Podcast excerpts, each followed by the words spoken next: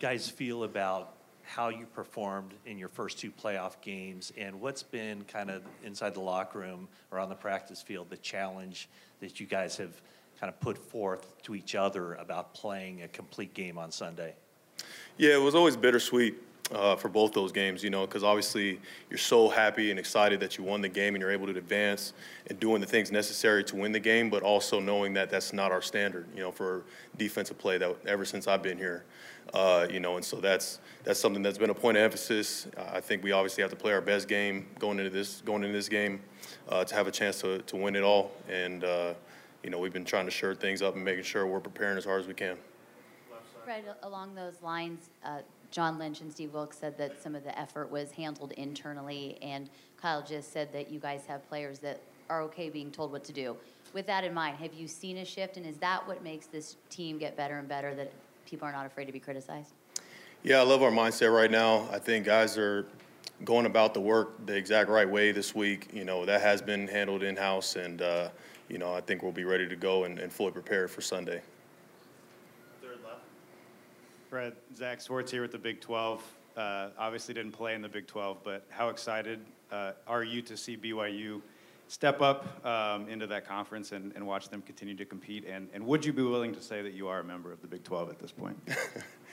yeah, I'm. Uh, I do claim them now. Obviously, being a BYU Cougar, and um, super excited and and always cheering for them going into the Big 12 and being able to compete with the best. I think that was the plan all along was wanting to compete at the highest level, and so uh, I'm always rooting for him.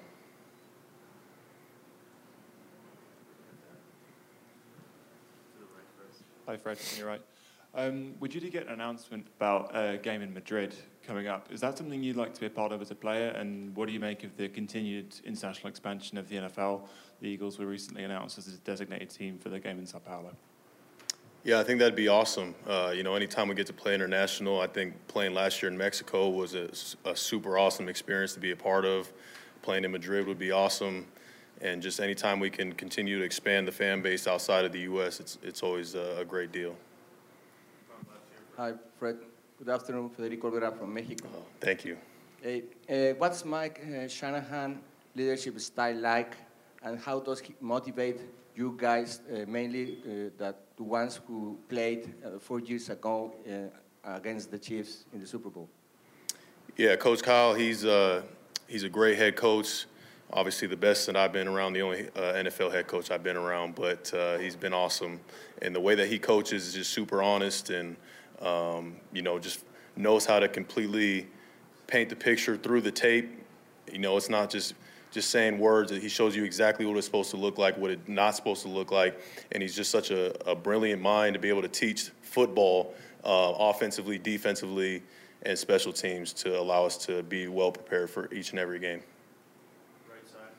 Fred. I, how, congratulations. Um, Thank you. I wanted to ask, you've, you've been around a lot. You've been there, done that.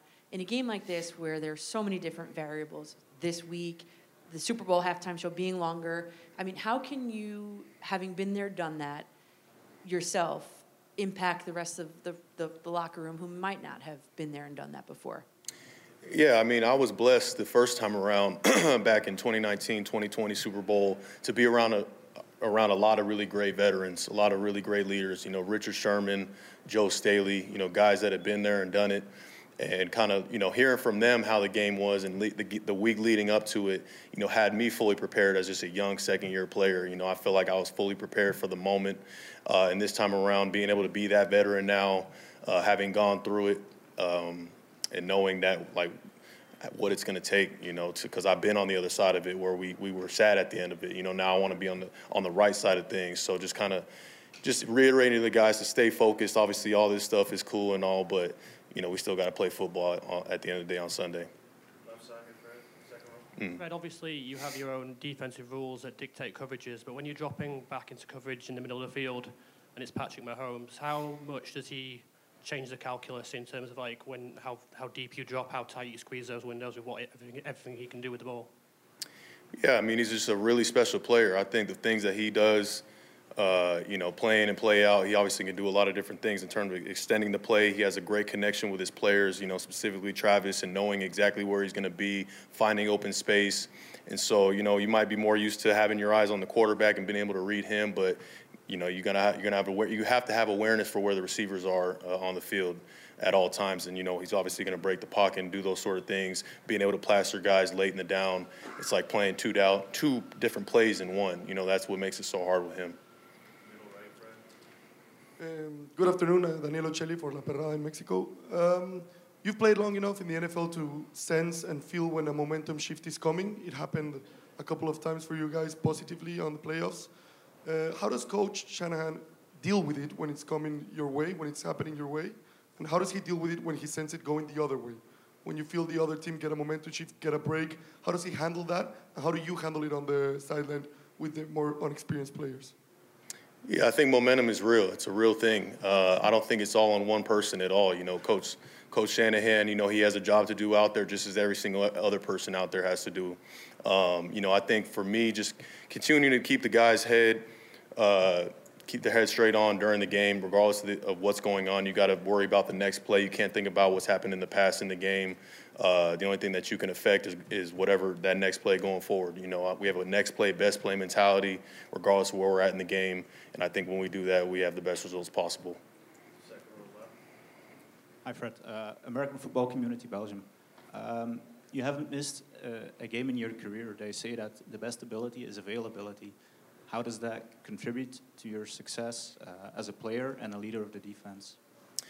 You know, I wish that was uh, I wish that was fully true. I had missed one game back in 21. I, you know, that was that was hard for me. I tried to come back that week. I had, had a strained hamstring, uh, but that is my one blemish. Um, you know, I think it, has been awesome. I've been blessed, you know, by the man upstairs to, to be able to stay available, stay healthy, as well as, you know, learning how to take care of my body, you know, from, from early on in my career, being around great veterans and learning uh, about what it's going to take to, to be a, a, a, good player in this league. You know, obviously you can have all the talent in the world, you can work your tail off, but if you're not available on the field and you're hurt, you're constantly in the training room, you'll never be able to continue to get better by getting those reps day in and day out. So uh, I take a lot of pride in that.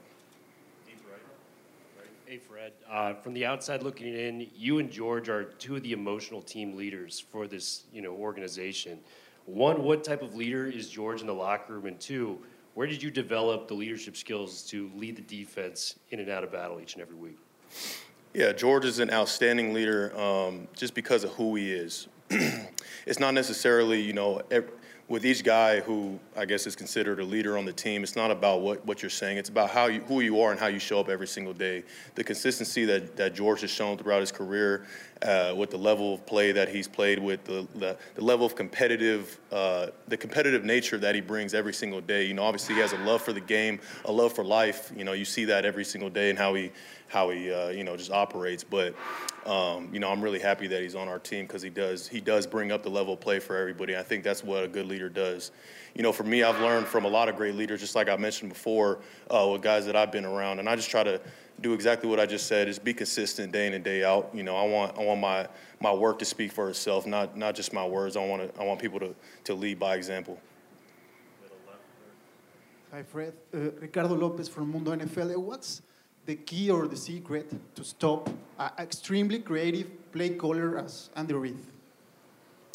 Yeah, I guess that's that's what we're trying to figure out right now, all the way up to Sunday. You know, we're trying to figure out that that the answer to that question, and you know, I, I can speak to Coach Reid. You know, a fellow BYU Cougar. Uh, he's he's been he's been obviously really great in this league for a long time. Uh, such a you know creates such. Uh, unique plays, uh, you know, with, with his players that he has on his team, and so there's going to be times in the game where we see looks that we haven't seen before, and we just got to play throughout the down. Um, but yeah, we're, we're still working all the way up to Sunday to figure that out. Hi, Fred. Um, what are some characteristics that Brock Purdy has that you think the whole team benefits from? Um, I mean, there's there's too many to choose from. Honestly, I think the thing that stands out the most about Brock, you know, for for us as his teammates is you know, just the, the pure humility uh, that he that he plays with, that he uh, comes to work with every single day. You know, he doesn't let the outside noise affect him any at all. Like it affects me more than it affects him. Like seeing things that people say about him, but like he's just made of the right stuff. You know, he's focused on the things that are going to allow him to continue to get better in this league. Um, to to say that what he's doing right now, you know, in his second year as the last pick of the draft last year is, I mean, you can't say enough about it. It's amazing. Um, I'm so happy for him. I'm so happy he's on our team, and he's the reason why we have a chance to win a Super Bowl. Fred. Yep.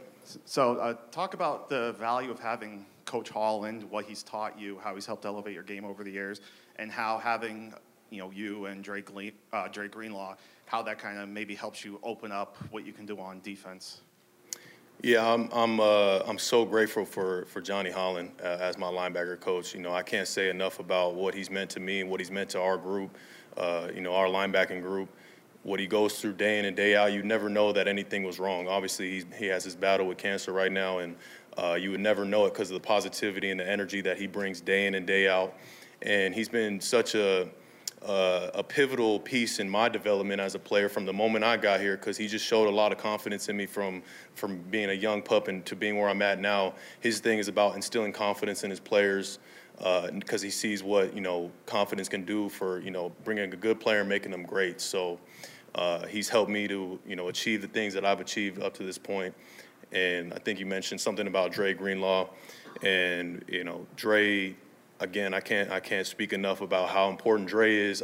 Like I'm not the player I am without having Dre Greenlaw next to me. You know, he doesn't get the, the respect or, you know, any of the admiration that he deserves, but he doesn't care. All he cares about is playing football, going out there and hitting people, you know, and toeing the line. But uh, you know, I, I love that about him and I love having that out there on the field with me. He makes he makes our defense way better than if had he not had, when he's not out there, you know what I'm saying? So really grateful to have him out there.